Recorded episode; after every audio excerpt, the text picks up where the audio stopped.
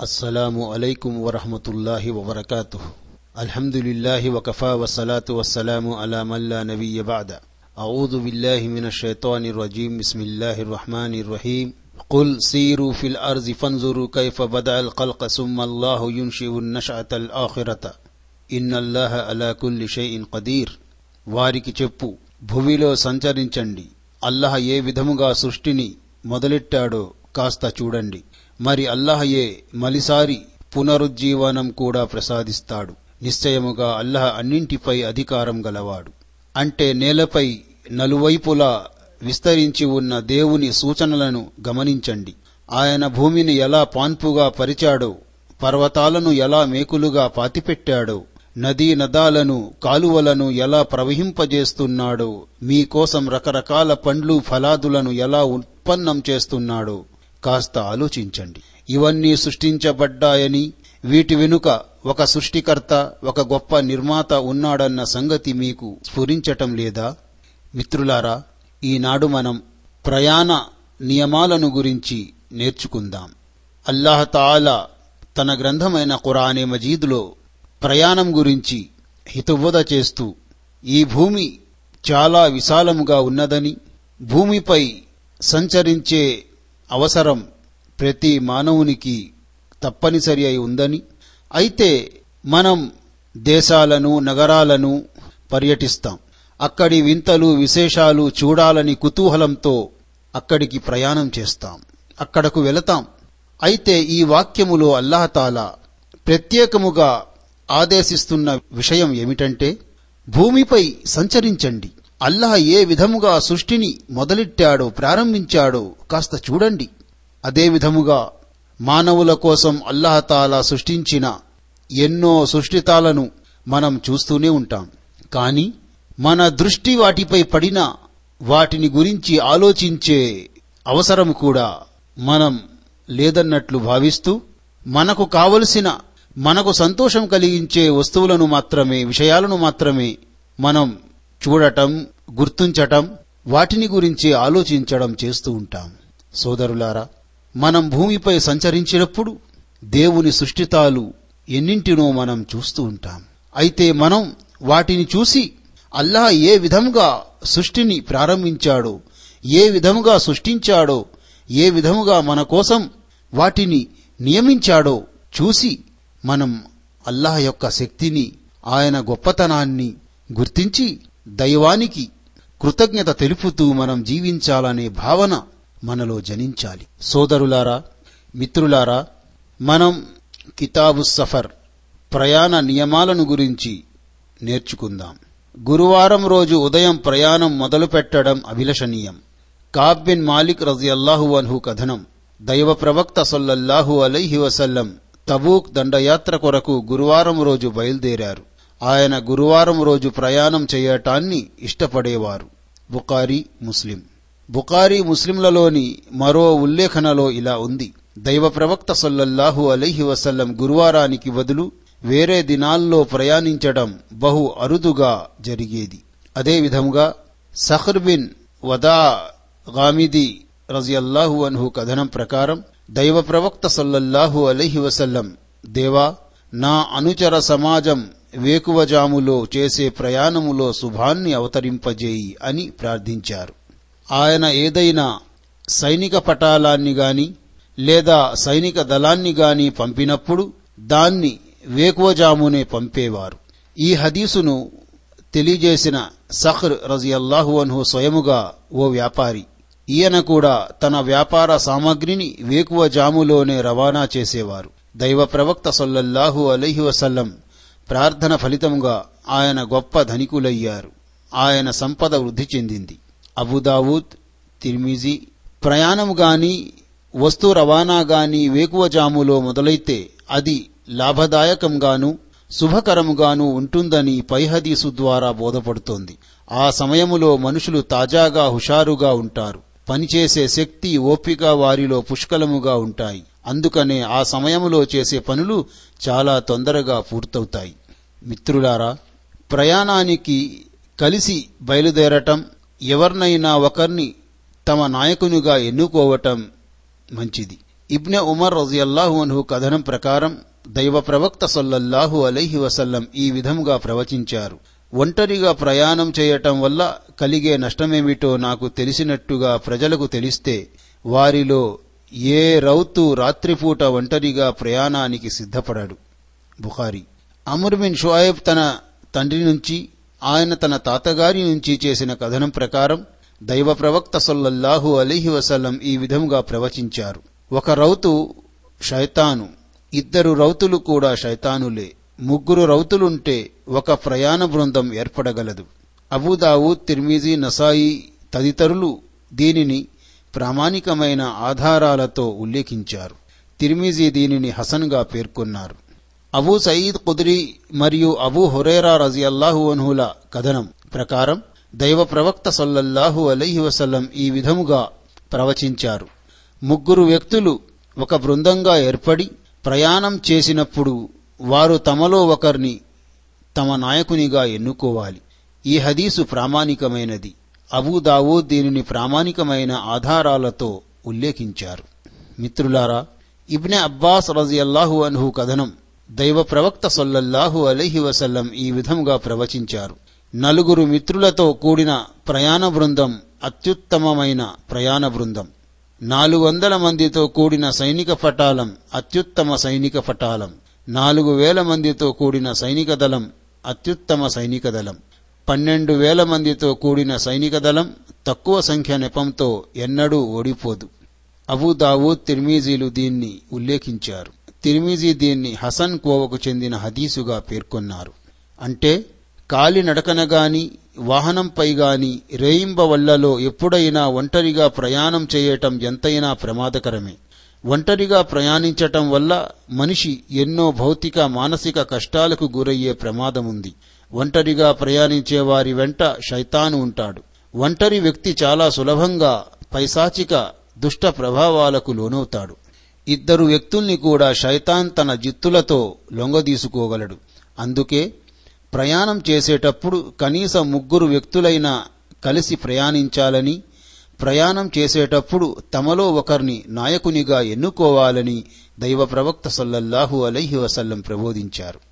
కొందరు ఒక బృందంగా ఏర్పడి ప్రయాణం చేస్తున్నప్పుడు వారందరూ తమ నాయకునికి విధేయత చూపాలి.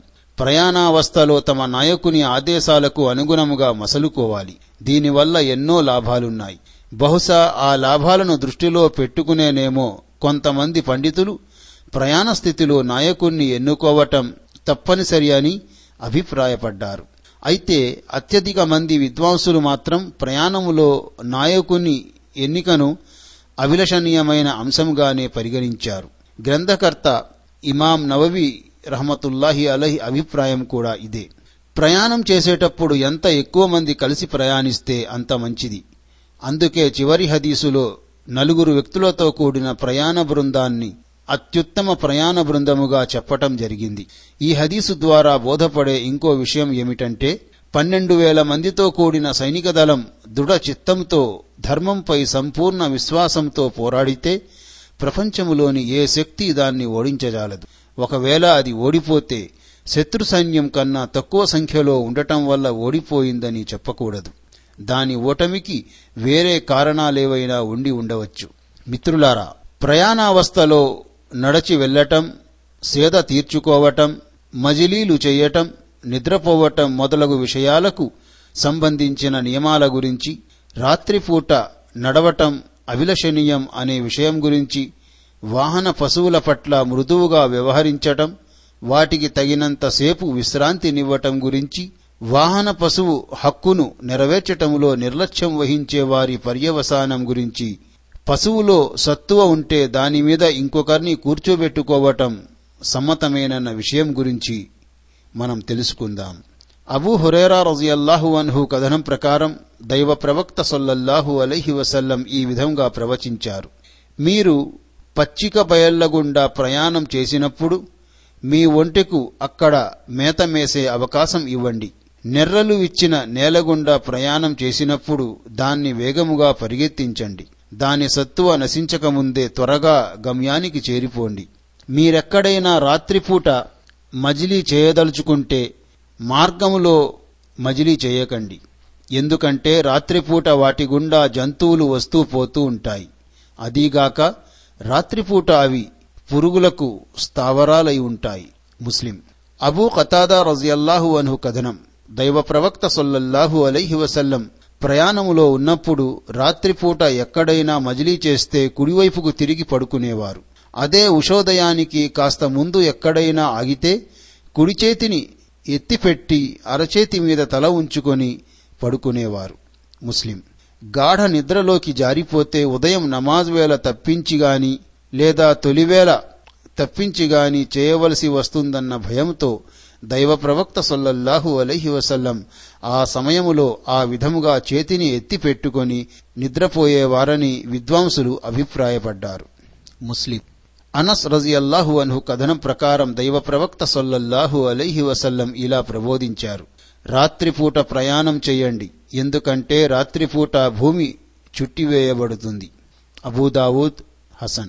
సోదరులారా అబూ సాలబా హుషని రజియల్లాహు అన్హు కథనం.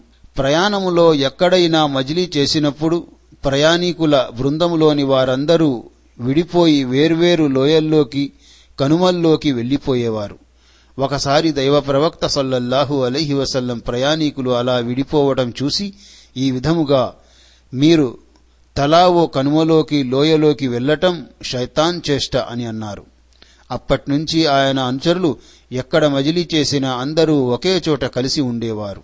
అబూదావుద్ అంటే ప్రయాణములో వీలైనంత వరకు తోటి ప్రయాణీకులంతా కలిసి ఉండటం మార్గ మధ్యలో ఎక్కడైనా మజిలీ చేయదలిస్తే అందరూ ఒకే చోట ఆగటం ఉత్తమం. ఎందుకంటే మధ్యలో ఎవరికైనా ఏదైనా ప్రమాదం జరిగితే వెంటనున్నవారు అతన్ని రక్షించగలుగుతారు. అలా కాకుండా చెట్టుకొకరు పుట్టకొకరు అయిపోతే వారిలో ఎవరైనా ప్రమాదం బారిన పడవచ్చు. అందుకే దైవ ప్రవక్త సొల్లల్లాహు అలైహి వసల్లం ప్రయాణీకులు విడివిడిగా ఉండటాన్ని అసహ్యించుకున్నారు. సహల్ బిన్ అమ్ర్ లేదా Sahl bin Rabi bin Amr Ansari ఉరఫ్ ఇబ్నె Hanzaliya Rizwan ప్రమాణములో పాల్గొన్న వారిలో ఈయన ఒకరు. చేసిన కథనం. పొట్ట వీపుకు అతుక్కుపోయినట్లుగా బాగా బక్కచిక్కి ఉన్న ఒక ఒంటె సమీపం నుండి దైవప్రవక్త సొల్లల్లాహు అలైహి వసల్లం వెళ్తూ దాని పరిస్థితి చూసి నోరు లేని ఈ జంతువుల విషయంలో అల్లాహకు భయపడండి. అవి ఆరోగ్యముగా ఉన్నప్పుడే వాటి మీద స్వారీ చేయండి. ఇంకా అవి ఆరోగ్యముగా ఉన్నప్పుడే వాటి మాంసాన్ని భుజించండి అని చెప్పారు. అబూదావూద్ దీనిని దృఢమైన ఆధారాలతో వెలికితీశారు అంటే నోరులేని జంతువుల పట్ల దయతో వ్యవహరించాలని ఈ హదీసులో తాకీదు చేయబడింది. నోరు లేని జంతువులు తమకు ఆకలి ఉన్నా తమ మీద శక్తికి మించిన బరువు మోపబడినా ఆ బాధను భరించటం తప్ప వాటికి గత్యంతరం లేదు. అవి తమ బాధను చెప్పుకోలేవు. అంచేత మనుషులే వాటి బాధను అర్థం చేసుకొని దయతో వ్యవహరించాలి. ఈ విషయములో నిర్లక్ష్యం వహిస్తే ప్రళయ దినాన దేవుని సన్నిధిలో జంతువుల పట్ల తమ వ్యవహారం గురించి సమాధానం చెప్పుకోవలసి ఉంటుంది. Abu Jafar Abdullah bin Jafar రజియల్లాహు అన్హు కథనం. ఓ రోజు దైవ ప్రవక్త సొల్లల్లాహు అలైహి వసల్లం నన్ను తన వెనుక వాహనం మీద కూర్చోబెట్టుకున్నారు. ఆ సమయములో ఆయన నాతో రహస్యముగా ఓ విషయం చెప్పారు. ఆ విషయం నేను ఎవరికీ చెప్పను. దైవ ప్రవక్త సొల్లల్లాహు అలైహి వసల్లం మలమూత్ర విసర్జన సమయములో ఏదైనా ఎత్తైన వస్తువు గోడ దిబ్బలాంటి లేక ఖర్జూర చెట్ల పొదలు తనకు అడ్డు ఉండటాన్ని ఆయన ఎక్కువగా ఇష్టపడేవారు. ఇమాం ముస్లిం రహమతుల్లాహి అలహ్ ఈ హదీసును ఇలాగే సంక్షిప్తంగా వివరించారు. బుర్ఖానీ గారు ముస్లిం పరంపర ఆధారముగానే ఈ హదీసును వెలికితీశారు. అందులో అదనముగా ఈ వాక్యాలు ఉన్నాయి. దైవ ప్రవక్త సల్లల్లాహు అలహి వసలం ఓ అన్సారీ వ్యక్తికి చెందిన తోటలోకి ప్రవేశించారు. అక్కడ ఆయనకు ఒక ఒంటె కనిపించింది. దైవ ప్రవక్త సల్లల్లాహు అలైహి వసల్లంను చూడగానే ఆ ఒంటె ఒక్కసారిగా అరవటం మొదలుపెట్టింది. దాని కళ్ళ వెంబడి నీళ్ళు కారసాగాయి. ఆయన ఆ ఒంటె దగ్గరకు వెళ్ళి దాని మూపురాన్ని చెవి వెనుక భాగాన్ని నిమిరారు. దాంతో ఆ ఒంటె కుదుటపడింది ఆ తరువాత ఆయన అక్కడున్న వారిని దీని యజమాని ఎవరు? అని అడిగారు. ఓ అన్సారీ యువకుడు ముందుకు వచ్చి దైవ ప్రవక్త ఈ ఒంటె నాదే అని అన్నాడు. అప్పుడు ఆయన ఆ యువకుని మీద చిరు కోపం వ్యక్తం చేస్తూ నీవు దీని విషయములో దీన్ని నీకు వశపరిచిన దైవానికి భయపడట్లేదా? నువ్వు తనను ఆకలితో మార్చుతున్నావని శక్తికి మించిన పని తీసుకొని తనకు అలసట కలిగిస్తున్నావని ఇది నాకు ఫిర్యాదు చేస్తుంది అని అన్నారు. అంటే పైన పేర్కొనబడిన హదీసుకు సదరు అధ్యాపంతో ఉన్న సంబంధమేమిటో హదీసు ప్రారంభంలోనే ప్రస్తావించబడింది. వాహనముగా ఉపయోగిస్తున్న పశువులో గనక సత్తువ ఉంటే స్వారీ చేసే వ్యక్తి మరో వ్యక్తిని తన వెనుక కూర్చోబెట్టుకోవచ్చని చెప్పడమే ఈ హదీసును సదరు అధ్యాయం క్రింద ప్రస్తావించటంలోని ఉద్దేశం. దీని ద్వారా బోధపడే మరో విషయం ఏమిటంటే వాహన పశువుకు మేత తక్కువ పెట్టి ఎక్కువ పని చేయించకూడదు. అలా చేయటం అత్యాచారం క్రిందికి వస్తుంది. పశువుకు కడుపు నిండా మేత పెట్టి సముచిత రీతిలో దానిపై భారం వేయాలి. నోరు లేని మూగజీవాల పట్ల దయతో వ్యవహరించాలి. మిత్రులారా అనస్ రజియల్లాహు అన్హు కథనం ప్రకారం మేము ప్రయాణములో ఎక్కడైనా మజిలీ చేయదలుచుకున్నప్పుడు వాహనాలపై నుంచి ఆసనాలను దించేదాకా నఫిల్ నమాజులు చేసేవాళ్ళం కాము. అబూదావూద్ దీన్ని ముస్లిం షరతులననుసరించి వెలికి తీశారు అంటే దైవ ప్రవక్త అనుచరులు ఎక్కడైనా మజిలీ చేసినప్పుడు అన్నిటికన్నా ముందు వాహనాలపై మోపబడిన బరువును క్రిందికి దించేవారు. ఆ తర్వాతే నమాజులు చేసేవారు. దాంతో ఆ వాహన పశువులు కాసేపు సేద తీర్చుకోగలిగేవి. నోరు లేని జంతువులు ఒకవైపు బరువు కింద నలిగిపోతూ ఉంటే వాటిని పట్టించుకోకుండా నఫిల్ ఆరాధనలు చేస్తే దేవుడు ప్రసన్నుడు కాడని తెలియపరచటమే ఈ హదీసు ఉద్దేశం. ప్రయాణములో ఉన్నప్పుడు నఫిల్ నమాజులు చెయ్యటం అభిలషణీయమన్న విషయం కూడా ఈ హదీసు ద్వారా బోధపడుతోంది. సోదరులారా తోటి ప్రయాణికులకు సహాయం చెయ్యటం. ఈ అధ్యాయానికి సంబంధించిన హదీసులు కొన్ని ఇంతకు ముందు కూడా వచ్చాయి. ఉదాహరణకు దాసుడు తోటి దాసునికి సహాయం చేస్తున్నంతకాలం దేవుడు అతనికి సహాయం చేస్తుంటాడు అనే హదీసు ప్రతి మంచి పని పుణ్యమే నన్న హదీసు మొదలైనవి. మరికొన్ని హదీసుల్ని ఇక్కడ పేర్కొనడం జరుగుతోంది. అబూ సయీద్ కుదరీ రజియల్లాహు అన్హు కథనం. మేమొక ప్రయాణములో ఉండగా ఒక వ్యక్తి మా దగ్గరికి తన వాహనం మీద వచ్చాడు. వచ్చి రాగానే అతను కుడి ఎడమల వైపు చూడసాగాడు. అప్పుడు దైవ ప్రవక్త సల్లల్లాహు అలీ వసలం ఇలా ఉపదేశించారు. అదనంగా మరో వాహనం ఉంటే వారు దాన్ని అసలు వాహనమే లేని వారికి పరోపకార భావంతో ఇచ్చివేయాలి. ఎవరి దగ్గరైనా అవసరానికి మించి ప్రయాణ సామాగ్రి ఉంటే వారు అసలు ప్రయాణ సామాగ్రి లేని వారికి దాన్ని పరోపకార భావంతో ఇచ్చివేయాలి. ఆ సందర్భంలో ఆయన ఇంకా ఎన్నో రకాల విషయాలను గురించి ప్రస్తావించి అలాగే చెప్పారు. ఆ మాటలు వింటుంటే మా అదనపు సొమ్ము మీద మాకు అసలు హక్కు లేదేమోననిపించింది మాకు ముస్లిం. అంటే ఈ రోజుల్లో బ్యాంకులు ఇతర ఆర్థిక సంస్థలే స్వయంగా ప్రజలకు ఆర్థిక సహాయం చేస్తామని వెంటపడుతున్నాయి. ఇన్సూరెన్స్ హౌస్ బిల్డింగ్ ఫైనాన్స్ మొదలగు వాటిని సంబంధించిన ఆర్థిక సంస్థల రుణమేళాలు సర్వత్రా మార్మోగిపోతున్నాయి. కానీ ఇవన్నీ పేరుకు మాత్రమే సహాయ సంస్థలు. వాస్తవానికి వీటి ఆర్థిక విధానాలు పేదవాడి రక్తాన్ని పీల్చి పిప్పి చేసి ధనికుల జేబులు నింపే విధముగా ఉంటాయి. దీనికి విరుద్ధముగా ఇస్లాం ధర్మం చిత్తశుద్ధితో కూడిన పరస్పర సహకార భావాన్ని పెంపొందిస్తోంది. ఎవరి దగ్గరైనా అవసరానికి మించిన వస్తువేదైనా ఉంటే దాన్ని సమాజములోని నిరుపేదలకు అభాగ్య జీవులకు కేవలం పరోపకార భావంతో ప్రతిఫలాన్ని ఆశించకుండా ఇచ్చివేయాలని ఆదేశిస్తోంది. చట్టరీత్యా ఇదో నైతిక ఆదేశమే. కాని ముస్లిములు గనుక తామందరూ ఒకే శరీర భాగాల్లాంటి వారమన్న ఐక్యతా భావాన్ని పునికిపుచ్చుకున్నప్పుడు ఈ నైతిక ఆదేశం కూడా ఎన్నో అనూహ్యమైన సామాజిక సత్పరిణామాలకు దారితీస్తుంది. అంతేకాదు ఈ నైతిక ఆదేశాన్ని నిర్వర్తించినప్పుడే మానవుల విశ్వాసం పరిపూర్ణమవుతుంది. అంచేత నైతిక పరిపూర్ణతను కోరుకోని వారు ఈ నైతిక ఆదేశం పట్ల అశ్రద్ధ వహించిన విశ్వాస పరిపూర్ణత కోసం తాపత్రయపడే సజ్జనులు మాత్రం దీన్ని ఏ దశలోనైనా నిర్లక్ష్యం చెయ్యలేరు. మిత్రులారా జాబిర్ రజియల్లాహు అన్హు కథనం. దైవ ప్రవక్త సొల్లహు అలైహి వసల్లం ఒకసారి యుద్ధం చేయాలనుకున్నప్పుడు ప్రజల మధ్య ఈ విధంగా ప్రకటించారు. ముహాజిర్లారా అన్సార్లారా మీ సోదరుల్లో కొంతమంది దగ్గర ధనం లేదు. వారికి నా అన్నవారెవరూ లేరు. కనుక మీలోని ప్రతి ఒక్కరూ తమ వెంట ఇద్దరిని గాని ముగ్గురిని గాని తమ వాహనాల మీద ఎక్కించుకొని బయలుదేరండి. ఈ ప్రకటన విన్న తర్వాత యుద్ధానికి బయలుదేరినప్పుడు మాలోని వాహనదారులందరూ తమ వాహనాలపై ఒకరి తర్వాత మరొకరు ఎక్కి ప్రయాణించసాగారు. అంటే ప్రతి వాహనందారుడు తన వెంట ఇద్దరిని గాని ముగ్గురిని గాని తీసుకొని బయలుదేరాడు. వాళ్ళందరూ ఒకరి తర్వాత మరొకరు వంతుల వారీగా వాహనం మీద ఎక్కిపోయేవారు. ఆ సమయంలో నేను కూడా ఇద్దరినో లేక ముగ్గురునో నా వాహనం మీద తీసుకెళ్ళాను ప్రయాణములో నా ఒంటి మీద నా వంతు కూడా వారిద్దరి వంతులాగే గడిచేది. అబుదావుద్ జాబిర్ రజియల్లాహు అన్హు చేసిన కథనం. దైవ ప్రవక్త సల్లల్లాహు అలీహి వసల్లం ప్రయాణములో నడిచినప్పుడు అందరికన్నా వెనుక ఉండి బలహీనులకు ఊతమిచ్చి నడిపించేవారు. లేదా వారిని వాహనం మీద తన వెనుక కూర్చోబెట్టుకునేవారు.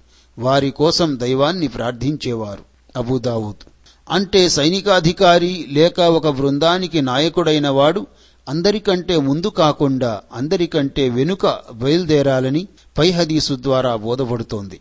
నాయకుడు వెనుక ఉంటే బలహీనులకు దన్నుగా ఉంటాడు. వనరులు ఆయుధాలు లేనివారికి వనరులు ఆయుధాలు సమకూర్చగలుగుతాడు లేదా కనీసం వారి కోసం ప్రార్థన అయినా చేయగలుగుతాడు. ఎందుకంటే నాయకుని ప్రార్థన ఫలితముగా అనుచరుల అవసరాలు తీరటంలోనూ ఆశ్చర్యం లేదు. అయితే పరిస్థితుల అవసరాన్ని బట్టి ఈ పద్ధతిని మార్చుకోనువచ్చు. కొన్ని సందర్భాల్లో నాయకుడు ముందు ఉండటం సమంజసముగా ఉంటుంది. మరికొన్ని సందర్భాల్లో వెనుక ఉండటం సముచితముగా ఉంటుంది. నాయకుడు ఈ విషయంలో విఘ్నతతో వ్యవహరించాలి. సోదరులారా మనం ప్రయాణ నియమాలను గురించి నేర్చుకుంటున్నాం. వాహనమెక్కి ప్రయాణానికి బయలుదేరినప్పుడు పఠించవలసిన దువాలు. దివ్య ఖురాన్లో అల్లాహ్ ఇలా సెలవిచ్చాడు. మీ కొరకు పడవులను పశువులను వాహనాలుగా చేసినవాడు ఆయనే కదా. మీరు వాటి వీపులపై ఎక్కడానికి కనుక మీరు వాటి మీద కూర్చున్నప్పుడు మీ ప్రభువు ఉపకారాన్ని జ్ఞాపకం చేసుకుని ఇలా అనండి. వీటిని మాకు వశపరిచినవాడు పరిశుద్ధుడు. లేకపోతే వాటిని వశపరుచుకునే శక్తి మాకు లేదు. నిశ్చయముగా ఏదో ఒక రోజున మేము కూడా మా ప్రభువు వైపుకు మరలిపోవలసి ఉన్నది. ఇబ్నె ఉమర్ రజియల్లాహు అన్హు కథనం. దైవ ప్రవక్త సొల్లల్లాహు అలైహి వసల్లం తన ఒంటిపై కూర్చుని ప్రయాణానికి బయలుదేరినప్పుడు మూడుసార్లు అల్లాహు అక్బర్ అల్లాహు అక్బర్ అల్లాహు అక్బర్ అని చెప్పి ఈ విధముగా ప్రార్థించేవారు. సుబ్హానల్లజీ సక్కరలన హాజా వమా కున్నా లహు ముహ్రినీన్ వ ఇన్నా ఇలా లమున్ కలిబూన్ اللهم إنا نسألك في سفرنا هذا البر والتقوى ومن العمل ما ترضى اللهم حون علينا سفرنا هذا واتوي عنا بوده اللهم أنت الصاحب في السفر والخليفة في الأهل اللهم إني أعوذ بك من وعساء السفر وكآبة المنظر وسوء المنقلب في المال والأهل అనువాదం ఈ వాహనాన్ని మాకు వశపరచినవాడు పరిశుద్ధుడు ఆయన వశపరచి ఉండకపోతే దీన్ని మేము వశపరుచుకునే అంతటి వాళ్ళం కాము. ఏదో ఒకనాడు మేము మా ప్రభు వైపుకే మరలిపోవలసిన వారమే. దేవా ఈ ప్రయాణములో మాకు మంచిని భక్తిని ఇంకా నీవు ఇష్టపడే పనుల్ని చేసే సద్బుద్ధిని ప్రసాదించమని నిన్ను కోరుతున్నాం. దేవా మా ప్రయాణాన్ని సులభతరం చెయ్యి. దీని దూరాన్ని కుదించు. స్వామి నీవే మాకు రక్షకుడవు. మేము వదలి వెళ్తున్న మా ఇంటి వారలకు సంరక్షకుడవు నీవే. దేవా నేను ప్రయాణ ప్రయాసల నుంచి చెడు దృశ్యాల నుంచి ప్రయాణం నుండి తిరిగి వచ్చినప్పటికీ నా ఇంట్లో నా ధనములో నా సంతానములో చెడు పరిణామాలు చోటు చేసుకోవటం నుంచి నీ శరణు వేడుతున్నాను. తిరుగు ప్రయాణములోనూ దైవ ప్రవక్త సల్లల్లాహు అలీ వసల్లం ఈ ప్రార్థనే చేసేవారు. అయితే అందులో అదనముగా ఈ వాక్యాలు పలికేవారు. ఆ ఇబూన తా ఇబూన ఆబిదూన లిరబ్బిన హామిదూన్. మేము ప్రయాణం నుంచి తిరిగొస్తున్న వాళ్ళం. దైవం వైపు మరలేవాళ్ళం ఆయన్ను ఆరాధించేవాళ్ళం మా ప్రభువును స్తుతించేవాళ్ళం ముస్లిం. అంటే పై హదీసులో పేర్కొనబడిన దువా ఎంతో భావగర్భితమైనది. ప్రయాణంలో మనిషికి రెండు రకాల భయాలుంటాయి. ఒకవైపు తనకు ప్రయాణ విపత్తులు పొంచి ఉంటాయి. మరోవైపు తన పరోక్షములో తన కుటుంబీకుల రక్షణ సమస్య కూడా అతన్ని దారి పొడుగునా పీడిస్తూ ఉంటుంది. పైన పేర్కొనబడిన దువాలో ఆ రెండు సమస్యల పరిష్కారం కోసం ఎంతో సుందరమైన వాక్యాలతో దైవ సన్నిధిలో రక్షణ ప్రార్థన చేయటం జరిగింది. తనకు తన ఇంటి వారికి అల్లాహ్ రక్షకుడిగా ఉంటే ఇక వారికి ఎవరు ఏం హాని తలపెట్టగలరు? అందుకని ప్రయాణానికి బయలుదేరినప్పుడు ప్రయాణం నుంచి తిరిగొచ్చినప్పుడు రెండు సందర్భాల్లోనూ ఈ దువా చేసుకోవాలి. తిరుగు ప్రయాణములో ఆ ఇబూన తా ఇబూన అనే వాక్యాలు అదనముగా పలకాలి. అబ్దుల్లాహ్ బిన్ సర్జిస్ రజియల్లాహు అన్హు కథనం. దైవ ప్రవక్త సల్లల్లాహు అలీహి వసల్లం ప్రయాణానికి బయలుదేరినప్పుడు ప్రయాణములో ఎదురయ్యే ప్రయాసల నుంచి చెడు స్థితిలో తిరిగి రావటం నుంచి స్థైర్యం సడలి చాంచల్యం వైపుకు మరలించబడటం నుంచి బాధితుని శాపానికి గురవటం నుంచి ఆలు బిడ్డలు సిరిసంపదల దయనీయ దృశ్యాలు చూడటం నుంచి దైవాన్ని శరణు వేడేవారు. ముస్లిం. అంటే ఈ హదీసులో హౌర్ కౌన్ అనే రెండు పదాలు వాడబడ్డాయి. హౌర్ అంటే తలపాగా మడత విప్పటం. కౌన్ అంటే తలపాగాకు మడత వెయ్యటం అని అర్థం. ఏదైనా వస్తువును బాగు చేసిన తరువాత అది పాడైపోయిందని చెప్పటానికి అరబీ భాషలో తలపాగా మడత విప్పిన తరువాత తిరిగి మడత పడిందనే సామెత వాడుతారు. ఈ సామెత అభివృద్ధి నుండి పతనం వైపుకు స్థిరత్వం నుండి అస్థిరత్వం వైపుకు మరలించబడటం అనే అర్థాన్నిస్తుంది. పై హదీసులో సందర్భాన్ని బట్టి మేము దాన్ని స్థైర్యం సడలి చాంచల్యం వైపుకు మరలించబడటం అని అనువదించాం. ప్రయాణావస్థలో మనిషికి అతని విశ్వాస స్థైర్యాన్ని దెబ్బతీసే పరిస్థితులు ఎదురుకావచ్చు. అందుకే దైవ ప్రవక్త సొల్లల్లాహు అలైహి వసల్లం వాటి నుండి శరణు వేడుకునేవారు. అలీ బిన్ రబీ రజి అల్లాహు అను కథనం. ఒకసారి నేను అలీ బిన్ అబూ తాలిబ్ రజి అల్లాహు అన్హు దగ్గరకు వెళ్ళాను. స్వారీ చేయటం కోసం ఆయనకు ఒక జంతు వాహనం సమర్పించబడింది. ఆయన బిస్మిల్లాహ్ అంటూ వాహనం రికాబుపై కాలు పెట్టారు. తరువాత వాహనం వీపు మీద ఎక్కి కూర్చున్నప్పుడు ఈ విధంగా ప్రార్థించారు. అల్హమ్దులిల్లాహిల్లజీ సఖరలనా హజా వమా కున్నా లహు ముహ్రినీన్ వ ఇన్నా ఇలా రబ్బినా లమున్ కలిబూన్ ఆ తరువాత ఆయన మూడు సార్లు అల్హమ్దులిల్లాహ్ అల్హమ్దులిల్లాహ్ అల్హమ్దులిల్లాహ్. ఇంకో మూడు సార్లు అల్లాహు అక్బర్ అల్లాహు అక్బర్ అల్లాహు అక్బర్ పఠించారు. తర్వాత ఈ విధముగా ప్రార్థించారు. సుభానక ఇన్ని జలంతు నఫ్సి ఫగ్ఫిర్లి ఇన్నహు లా యగ్ఫిరు జునూబ ఇల్లా అంత. ఓ అల్లాహ్ నీవు పవిత్రుడవు. వాస్తవానికి నేనే నా ఆత్మకు అన్యాయం చేసుకున్నాను. కనుక నన్ను క్షమించు. నిజానికి నీవు తప్ప పాపాలను క్షమించేవాడెవడూ లేడు.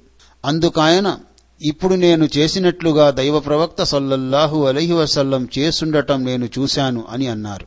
ఆ తరువాత కాసేపటికి ఆయన మళ్ళీ నవ్వారు. విశ్వాసుల నాయక తమరు ఇప్పుడు ఎందుకు నవ్వినట్టు అని ఎవరో అడగ్గా అప్పుడు ఆయన ఇలా చెప్పారు. దేవుని దాసుడు దైవాన్ని ప్రార్థిస్తూ దేవా నా పాపాలను క్షమించు అని అన్నప్పుడు మీ ప్రభువు చాలా సంతోషిస్తాడు. నేను తప్ప క్షమించేవాడెవడు లేడని ఈ నా దాసుడు తెలుసుకున్నాడు అని అంటాడు. మిత్రులారా మనం ప్రయాణ నియమాలను గురించి నేర్చుకుంటున్నాము. ప్రయాణంలో మెరక ప్రాంతాలకు వెళ్తున్నప్పుడు అల్లాహు అక్బర్ అని అనాలి. పల్లపు ప్రాంతాలలో దిగుతున్నప్పుడు సుభాన్ అల్లాహ్ అని అనాలి. అల్లాహు అక్బర్ సుభాన్ అల్లాహ్ అని మరీ బిగ్గరగా అనకూడదు. జాబిర్ రజియల్లాహు అన్హు కథనం. మేము ప్రయాణములో ఎత్తైన ప్రదేశాలకు వెళ్తున్నప్పుడు అల్లాహు అక్బర్ అంటూ వెళ్ళేవాళ్ళం దిగువ ప్రాంతాలకు వెళ్తున్నప్పుడు సుభాన్ అల్లాహ్ అని చెబుతూ వెళ్ళేవాళ్ళం బుఖారి. ఇబ్నె ఉమర్ రజియల్లాహు అన్హు కథనం. దైవ ప్రవక్త సొల్లల్లాహు అలైహి వసల్లం మరియు ఆయన సైన్యం గుట్టల మీదకు ఎక్కినప్పుడు అల్లాహు అక్బర్ అంటూ ఎక్కేవాళ్ళం అక్కడ్నుంచి దిగినప్పుడు సుబ్హాన్ అల్లాహ్ అని పలుకుతూ దిగేవాళ్ళు అబూదావూద్ అంటే ఎత్తైన ప్రదేశాలకు వెళ్ళినప్పుడు మనిషిలో తాను చాలా పైకి ఎదిగిపోయాననే భావన కలగవచ్చు. అలాంటి భావన రాకుండా ఉండేందుకు ఎత్తైన ప్రదేశాలకు వెళ్ళినప్పుడు అల్లాహు అక్బర్ అంటూ దేవుని గొప్పదనాన్ని చాటుతూ వెళ్ళాలి. అల్లాహు అక్బర్ అంటే అల్లహయ్యే అందరికంటే గొప్పవాడు. మిగతా సృష్టిరాశి అంతా ఆయన అధీనంలో ఉంది అని భావం. అలాగే మెరక ప్రాంతాల నుంచి కిందికి వచ్చినప్పుడు సుభానల్లాహ్ అంటూ దేవుని పవిత్రతను కొనియాడుతూ రావాలి. దిగటం అనేది క్షీణతను పతనాన్ని సూచిస్తుంది. సుహానల్లాహ్ అనగా అల్లహ అటువంటి లోపాలన్నిటికీ అతీతుడని భావం. ఇబ్నె ఉమర్ రజియల్లాహు అన్హు చేసిన కథనం. దైవ ప్రవక్త సల్లల్లాహు అలైహి వసల్లం హజ్ లేక ఉమ్రా నుండి తిరిగొచ్చినప్పుడు ఏదైనా గుట్ట మీదకి గాని లేదా మరేదైనా ఎత్తైన ప్రదేశానికి గాని ఎక్కవలసి వచ్చినప్పుడు మూడుసార్లు అల్లాహు అక్బర్ అల్లాహు అక్బర్ అల్లాహు అక్బర్ అని చెప్పి ఈ విధముగా ప్రార్థించేవారు. లా ఇలాహ ఇల్లల్లాహు వహదహు లా షరీక లహు లహుల్ ముల్కు వలహుల్ హమ్దు వహువ అలా కుల్లి షైఇన్ కదీర్ ఆయిబూన తాయిబూన ఆబిదూన సాజిదూన లిరబ్బిన హామిదూన్. صدق الله وعده ونصر عبده وهزم الأحزاب وحده బుఖారీ ముస్లిం అల్లాహ్ తప్ప మరో ఆరాధ్యుడు లేడు ఆయన ఒక్కడే ఆయనకు భాగస్వాములెవరూ లేరు విశ్వ సామ్రాజ్యాధికారం ఆయన చేతుల్లోనే ఉంది సర్వస్తోత్రములు ఆయనకే శోభిస్తాయి ఆయన ప్రతి వస్తువుపైన అధికారం కలిగి ఉన్నాడు మేము ప్రయాణం నుండి తిరిగొస్తున్న వాళ్ళం పాపాలపై పశ్చాత్తాప పడేవాళ్ళం ఆరాధనలు చేసేవాళ్ళం దైవానికి సాష్టాంగ ప్రమాణాలు చేసేవాళ్ళం మా ప్రభువును స్తుతించేవాళ్ళం దేవుడు తన వాగ్దానాన్ని నెరవేర్చాడు. తన దాసునికి సహాయం చేశాడు. తనొక్కడే సైన్యాలన్నిటినీ ఓడించాడు. బుఖారీ ముస్లిం. ముస్లింలోని మరో ఉల్లేఖనలో పెద్ద సైన్యాలతో చిన్న సైన్యాలతో యుద్ధం చేసి తిరిగొచ్చినప్పుడు లేక హజ్ ఉమరాల నుంచి తిరిగొచ్చినప్పుడు ఆయన ఈ దువా చేసేవారు అని ఉంది. అబూ హురేరా రజియల్లాహు అను కథనం. ఒక వ్యక్తి దైవ ప్రవక్త సల్లల్లాహు అలీహి వసల్లం దగ్గరకు వచ్చి దైవ ప్రవక్త నేను ప్రయాణానికి బయలుదేరాలనుకుంటున్నాను. నాకు ఏదైనా ఉపదేశించండి అని విన్నవించుకున్నాడు. అనునిత్యం అల్లాహకు భయపడుతూ ఉండు. ఎత్తైన ప్రదేశాలకు వెళ్తున్నప్పుడల్లా అల్లాహు అక్బర్ అని అంటూ ఉండు. అని దైవ ప్రవక్త సల్లల్లాహు అలీహి వసల్లం ఆ వ్యక్తికి ఉపదేశించారు. అతను అతను తిరిగి వెళ్ళిపోగానే దేవా ఈ వ్యక్తి వెళ్ళవలసిన దూరాన్ని కుదించు. ఇతని ప్రయాణాన్ని సులభతరం చెయ్యి అని ప్రార్థించారు. అంటే ప్రయాణికులు ప్రయాణానికి బయలుదేరే ముందు తమకు తెలిసిన ధర్మ కోవిదుల ధర్మపరాయణులైన పెద్ద మనుషుల ఆశీర్వాదాలు పొంది బయలుదేరాలి. అలాంటి పెద్ద మనుషులు కూడా తమను సంప్రదించే వారిని చిత్తశుద్ధితో ఆశీర్వదించి పంపాలి. అంతేకాదు ప్రయాణంలో అల్లహ పట్ల ఆయన ఆదేశాల పట్ల అజాగ్రత్తకు లోను కాకుండా ఉండమని వారికి హితవు చేసి మరీ పంపాలి. మిత్రులారా అబూ మూసా అషారీ రజియల్లాహు అన్హు కథనం. మేము ఒక ప్రయాణములో దైవ ప్రవక్త సల్లల్లాహు అలైహి వసలం వెంట ఉన్నాం. అప్పుడు మేము ఏదైనా గుట్ట మీదికి ఎక్కినప్పుడల్లా లా ఇలాహ ఇల్లల్లాహు అల్లాహు అక్బర్ అని బిగ్గరగా అంటుండేవాళ్ళం దైవ ప్రవక్త సల్లల్లాహు అలైహి వసలం అది విని ప్రజలారా మీ పట్ల మీరు మృదువుగా వ్యవహరించండి. మరీ అంత బిగ్గరగా కేకలు పెట్టకండి. ఎందుకంటే మీరు చెవిటివాడినో లేక దూరముగా ఉన్నవాడినో పిలవడం లేదు. మీరు పిలిచేవాడు మీతో పాటే ఉన్నాడు. ఆయన అందరి పిలుపులు వింటాడు. పిలిచేవాడికి అతి చేరువలో ఉంటాడు అని బోధపరిచారు. బుఖారీ ముస్లిం. అంటే దేవుని ఘనతను ఆయన పవిత్రతను కొనియాడినప్పుడు మరీ బిగ్గరగా అరవకూడదని దైవ ప్రవక్త సొల్లల్లాహు అలైహి వసల్లం తన అనుచరులకు ఉపదేశించారు. గొంతు చించుకుంటూ కేకలు పెట్టి ప్రార్థిస్తే దేవుడు ప్రసన్నుడవుతాడని ఎక్కడా లేదు. పైగా దేవుణ్ణి విలపిస్తూనూ గోప్యంగానూ ప్రార్థించాలని దివ్య ఖురాన్లో ఆదేశించబడింది. దేవుడు దాసులకు అతి చేరువలో ఉంటాడు. పిలిచేవాని పిలుపును ఆయన వెంటనే వింటాడు. సప్తాకాశాలపై దైవపీఠం మీద ఆసీనుడై ఉన్నప్పటికీ ఆయన జ్ఞానం విశ్వమంతటా వ్యాపించి ఉంది. నేడు కొందరు ఫర్జ్ నమాజ్ పూర్తవగానే ల ఇలాహ ఇల్లల్లాహ్ అనిగాని లేక సలాత్ వ సలాం అని గాని బిగ్గరగా ప్రార్థించడం మొదలు పెడతారు. దానివల్ల ప్రక్కన నమాజ్ చేసేవారికి ఇబ్బంది కలుగుతున్నా పట్టించుకోరు. అలాగే మరికొందరు గుంపులుగా కూర్చొని అల్లాహు హువ అంటూ బిగ్గరగా మొత్తుకుంటూ ఉంటారు. నిజానికి అలా చేయాలని ధర్మంలో ఎక్కడా లేదు. అలాంటి వారికి ఈ హదీసు కనువిప్పు కావాలి. మిత్రులారా మనం ప్రయాణ నియమాలను గురించి నేర్చుకుంటున్నాం.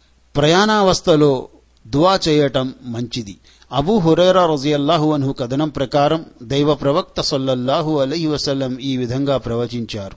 ముగ్గురి ప్రార్థనలు అంగీకరించబడతాయి. అందులో ఎలాంటి సందేహం లేదు. బాధితుని అర్థనాదం ప్రయాణీకుని ప్రార్థన తండ్రి తన సంతానానికిచ్చే శాపం. అబూదావూద్ తిర్మిజీ. అంటే బాధితుడు తన మీద దౌర్జన్యం చేసిన వారిని శపిస్తాడు. ఆ సమయంలో తనకు సహాయం చేసిన వారిని దేవుడు చల్లగా చూడాలని దీవిస్తాడు. ప్రయాణీకుడు ప్రయాణావస్థలో ఉన్నప్పుడు తన మీద ఎవరైనా దౌర్జన్యం చేస్తే వారిని శపిస్తాడు. ఆ సమయంలో తనను ఆదుకున్న వారిని మంచి జరగాలని ప్రార్థిస్తాడు. అలాగే సంతానం తమ తల్లిదండ్రుల పట్ల ఉత్తమంగా వ్యవహరిస్తూ వారికి సేవలు చేస్తూ ఉంటే వారు సంతానాన్ని దీవిస్తారు. అలా కాకుండా సంతానం తమ పట్ల అనుచితముగా వ్యవహరిస్తే తల్లిదండ్రులు పిల్లల్ని శపించనువచ్చు.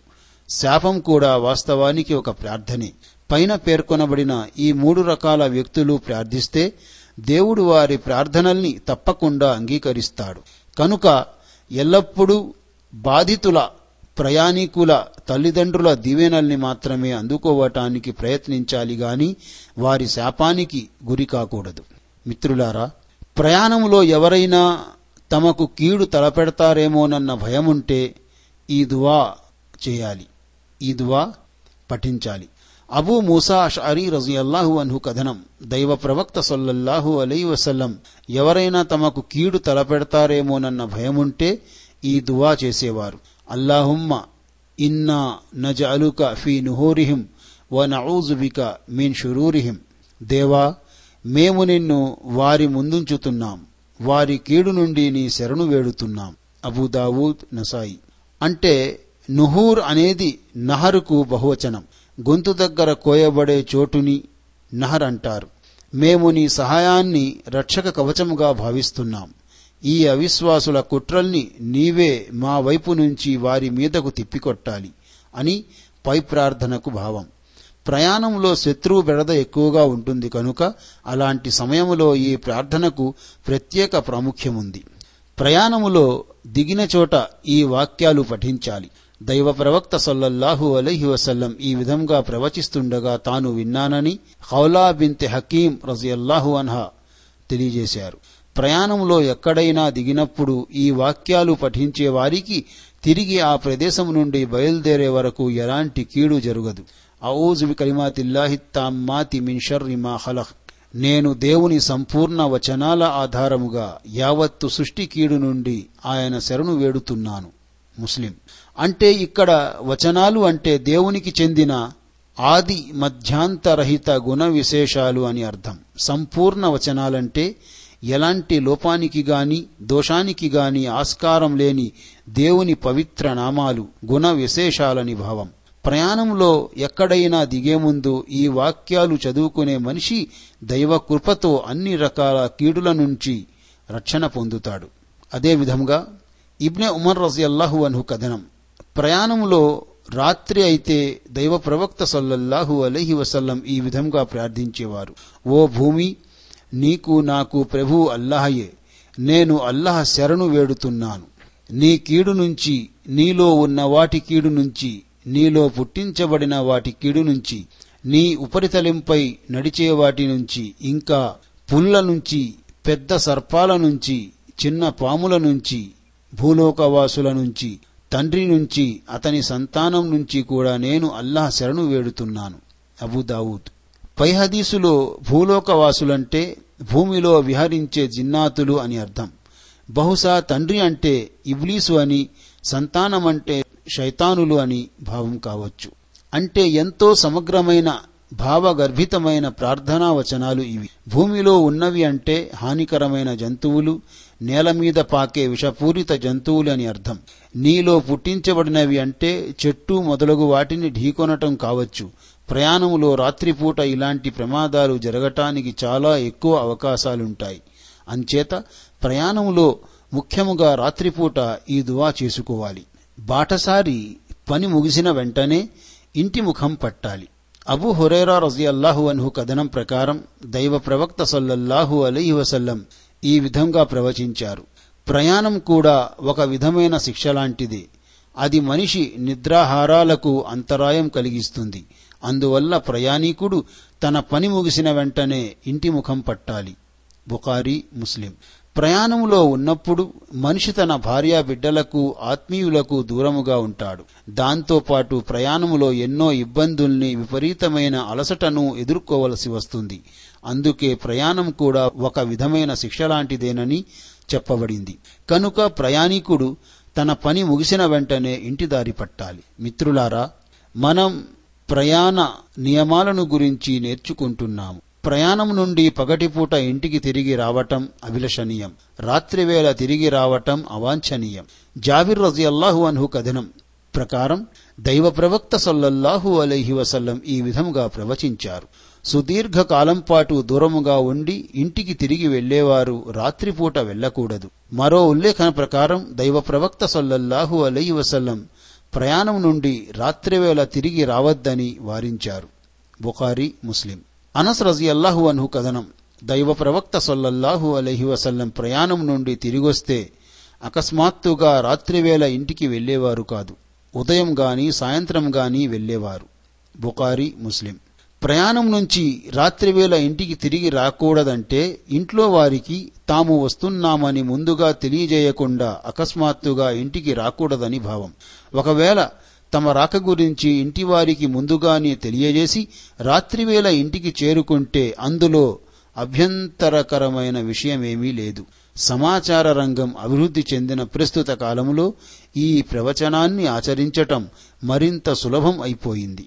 మిత్రులారా ప్రయాణం నుంచి తిరిగొచ్చి తమ నగరాన్ని చూడగానే ఏమని ప్రార్థించాలి?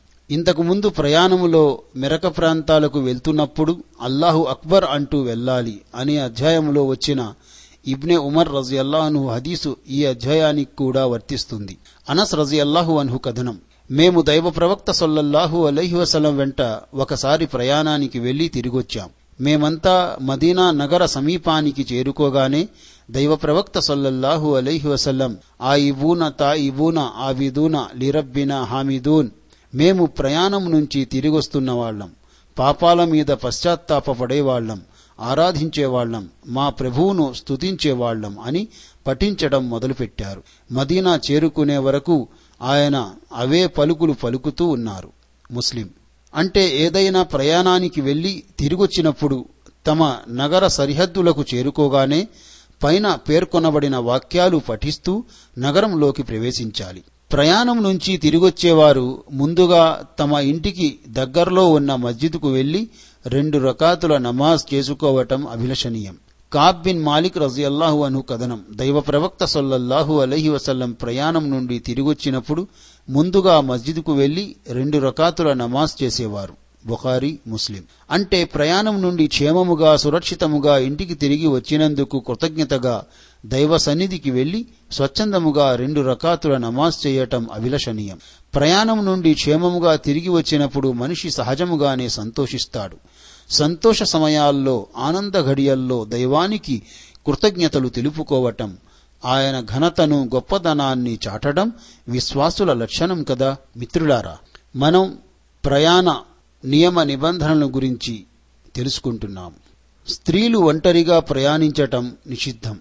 అబూ హురేరా రజియల్లాహు అన్హు కథనం ప్రకారం దైవ ప్రవక్త సొల్లల్లాహు అలీహి వసల్లం ఈ విధంగా ప్రవచించారు. అల్లాహను అంతిమ దినాన్ని విశ్వసించే ఏ స్త్రీ కూడా ఒక పగలు ఒక రాత్రి వరకు జరిగే ప్రయాణం మహరం పురుషులు వెంట లేకుండా చెయ్యరాదు. బుకారి ముస్లిం. ఈ హదీసులో ఒక పగలు ఒక రాత్రి వరకు జరిగే ప్రయాణమని ఉంది. మరో హదీసులో రెండు పగళ్ళు రెండు రాత్రుల వరకు జరిగే ప్రయాణమని చెప్పబడింది. మరో ఉల్లేఖనలో మూడు పగళ్ళు మూడు రాత్రుల ప్రస్తావన ఉంది. అందుకే పండితులు ఇక్కడ ఎన్ని రోజులనే విషయం ముఖ్యం కాదు. వ్యవహారములో ప్రయాణం అనబడేంత దూరం స్త్రీలు ఒంటరిగా ప్రయాణించరాదని అంటున్నారు. కొంతమంది విద్వాంసులు ఈ ఆదేశం తప్పనిసరి కాని ప్రయాణాలకు సంబంధించినదని అభిప్రాయపడుతున్నారు. వీరి అభిప్రాయం ప్రకారం స్త్రీ తను విధిగా చేయవలసిన ప్రయాణానికి ఒంటరిగానైనా బయలుదేరవచ్చు. ఉదాహరణకు స్త్రీకు స్తోమత ఉండి తను హజ్ చేయటం విధి అయిపోతే తనకు మహరం బంధువులెవరూ లేని పక్షములో లేక వారు తన వెంట రాలేకపోయిన పక్షములో ఆమె విశ్వసనీయులైన ఇతర మహిళలతో పాటు హజ్ యాత్రకు వెళ్ళవచ్చు. దీనికి భిన్నముగా మరికొంతమంది పండితులు ఎలాంటి ప్రయాణానికైనా స్త్రీ ఒంటరిగా వెళ్ళటం నిషిద్ధమని అంటున్నారు. భర్త మరియు స్త్రీని వివాహం చేసుకోవటం ఎన్నటికీ ధర్మసమ్మతం కాని ఆమె పురుష బంధువులు మహరములు అనబడతారు. ఉదాహరణకు తండ్రి కొడుకు సోదరుడు సోదర కుమారుడు సోదరి కుమారుడు అలాగే పాల సంబంధీకులైన తండ్రి కొడుకు సోదరుడు సోదర కుమారుడు సోదరి కుమారుడు ఇంకా తన కూతురితో రతి సంబంధం ఏర్పరచుకున్న అల్లుడు వీరు తప్ప ఇతరుల వెంట స్త్రీ ఒంటరిగా ప్రయాణించరాదు. దైవ ప్రవక్త సల్లల్లాహు అలీహి వసల్లం ఈ విధంగా ప్రవచిస్తుండగా తాను విన్నానని ఇబ్నె అబ్బాస్ రజియల్లాహు అన్హు తెలియజేశారు. ఏ పురుషుడు పరస్త్రీతో ఏకాంతముగా గడపకూడదు. వారి వెంట మహరం పురుషుడు ఉన్నప్పుడు తప్ప. అలాగే ఏ స్త్రీ కూడా తన వెంట మహరం వ్యక్తి తోడు లేకుండా ఒంటరిగా ప్రయాణించకూడదు. ఒక వ్యక్తి అది విని దైవప్రవక్త ఫలానా యుద్ధంలో పాల్గొనే వారిలో నా పేరు నమోదు చేయబడింది. నా భార్యేమో హజ్ యాత్రకు వెళ్తోంది మరి అని సందేహపడ్డాడు. దానికి ఆయన అయితే నువ్వు కూడా ఆమె వెంట వెళ్ళి హజ్ యాత్ర చెయ్యి అని చెప్పారు. బుఖారీ ముస్లిం. ఒక స్త్రీ తనకు తోడుగా భర్త గాని ఇతర మహరం పురుషుడు గాని లేనప్పుడు పరపురుషునితో ఏకాంతంలో గడపటం చాలా ప్రమాదకరం. మానవుల మీద వల విసరటానికి శైతాన్ అలాంటి సందర్భాలను సువర్ణ అవకాశాలుగా భావిస్తాడు. ఏకాంతంలో ఉన్న స్త్రీ పురుషుల్లో ఏ ఒక్కరైనా శైతాన్ వేసే వలలో చిక్కుకోవచ్చు. అలాంటి ఘోరమేది జరగకపోయినా కనీసం జనం వారిని అనుమానించనైనా అనుమానిస్తారు. గోరంతని కొండంతగా చేసి ప్రచారం చేస్తారు. దానివల్ల వారు సమాజములో తలెత్తుకు తిరగలేని పరిస్థితి ఏర్పడవచ్చు. అందుకే ఇస్లామీయ షరియత్ అలాంటి సామాజిక నేరాలకు ఆదిలోనే అడ్డుకట్ట వేయాలని నిశ్చయించి పరాయి స్త్రీ పురుషులు ఏకాంతంలో గడపరాదని తీవ్రముగా వారించింది. మహరం పురుషుడు వెంట లేకుండా స్త్రీ ఎక్కడికి ప్రయాణం చెయ్యరాదని వాదించేవారు పై హదీసునే నిదర్శనముగా చూపెడుతున్నారు. మరోవైపు అత్యవసర పరిస్థితుల్లో స్త్రీ ఒంటరిగానైనా ప్రయాణం చేయగలదని నమ్మేవాళ్ళు పైహదీసును స్త్రీ ఒంటరిగా ప్రయాణించటం ఉత్తమం కాదన్న భావంలో తీసుకుంటున్నారు. ఏది ఎలా ఉన్నా ఇంతకు ముందు ముఖ్యాంశాల్లో చెప్పబడినట్లు స్త్రీ కొన్ని ప్రత్యేక సందర్భాల్లో విశ్వసనీయమైన మహిళా ప్రయాణ బృందాలతో పాటు హజ్ యాత్రకు వెళ్ళవచ్చు. అయితే ఆ ప్రయాణంలో తను ఎలాంటి ఉపద్రవానికి లోను కానని పరిపూర్ణ ఆత్మవిశ్వాసంతో ఉండాలి. అలాంటప్పుడు ఆమె మహరం తోడు లేకుండానైనా తప్పనిసరి ప్రయాణాలు చేయవచ్చు. మిత్రులారా మనం ప్రయాణం గురించి అల్లాహ్ మరియు ఆయన ప్రవక్త ఆదేశాలను బోధనలను నియమ నిబంధనలను గూర్చి తెలుసుకున్నాము. అల్లాహతాలా మనందరికీ అల్లాహ్ మరియు ఆయన ప్రవక్త ఆదేశాలను అనుసరించి జీవితం గడిపే ప్రయాణం చేసే భాగ్యాన్ని ప్రసాదించుగాక ఆమీన్ وآخر دعوانا عن الحمد لله رب العالمين السلام عليكم ورحمة الله وبركاته